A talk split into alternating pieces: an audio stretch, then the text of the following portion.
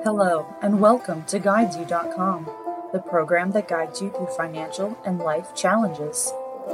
In this week's episode, Wendy will discuss planning for your pet's future when your pet must be cared for by another. If your neighbor who you barely know were taken away in an ambulance to a hospital and they asked you to watch their dog, would you? You, you probably would feel honored and happy to help because when somebody's in need like that, everybody wants to be helpful. They don't necessarily know what they could do, but they want to be helpful. So if they're asked for something specific, they can they'll usually say yes and rise to the occasion.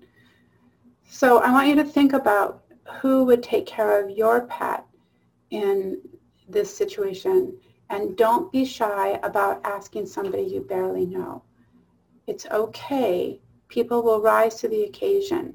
So you can name somebody who already has a dog or who you think is a good cat owner or somebody you barely know to help anybody who's taking care of your animal or if you pass away and the animal has to find a new home.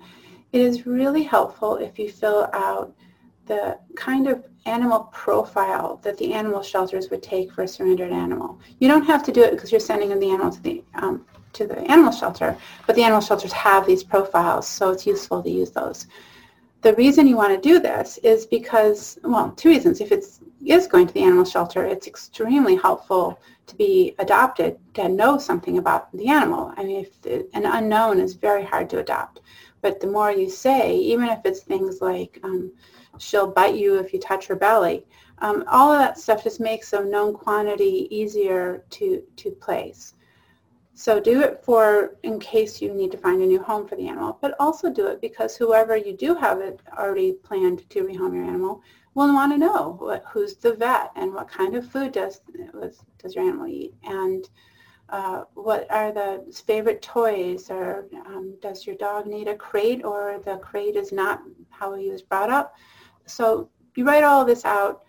I will give you a copy of a um, animal shelter um, uh, profile form that we have for our local animal shelter. I find it quite useful. It doesn't really matter which one you use. If you have a different one, go for it. I hope this helps.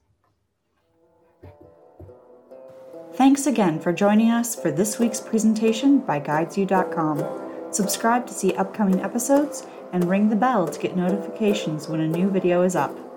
Next week, Wendy will be covering the Survivor's Checklist.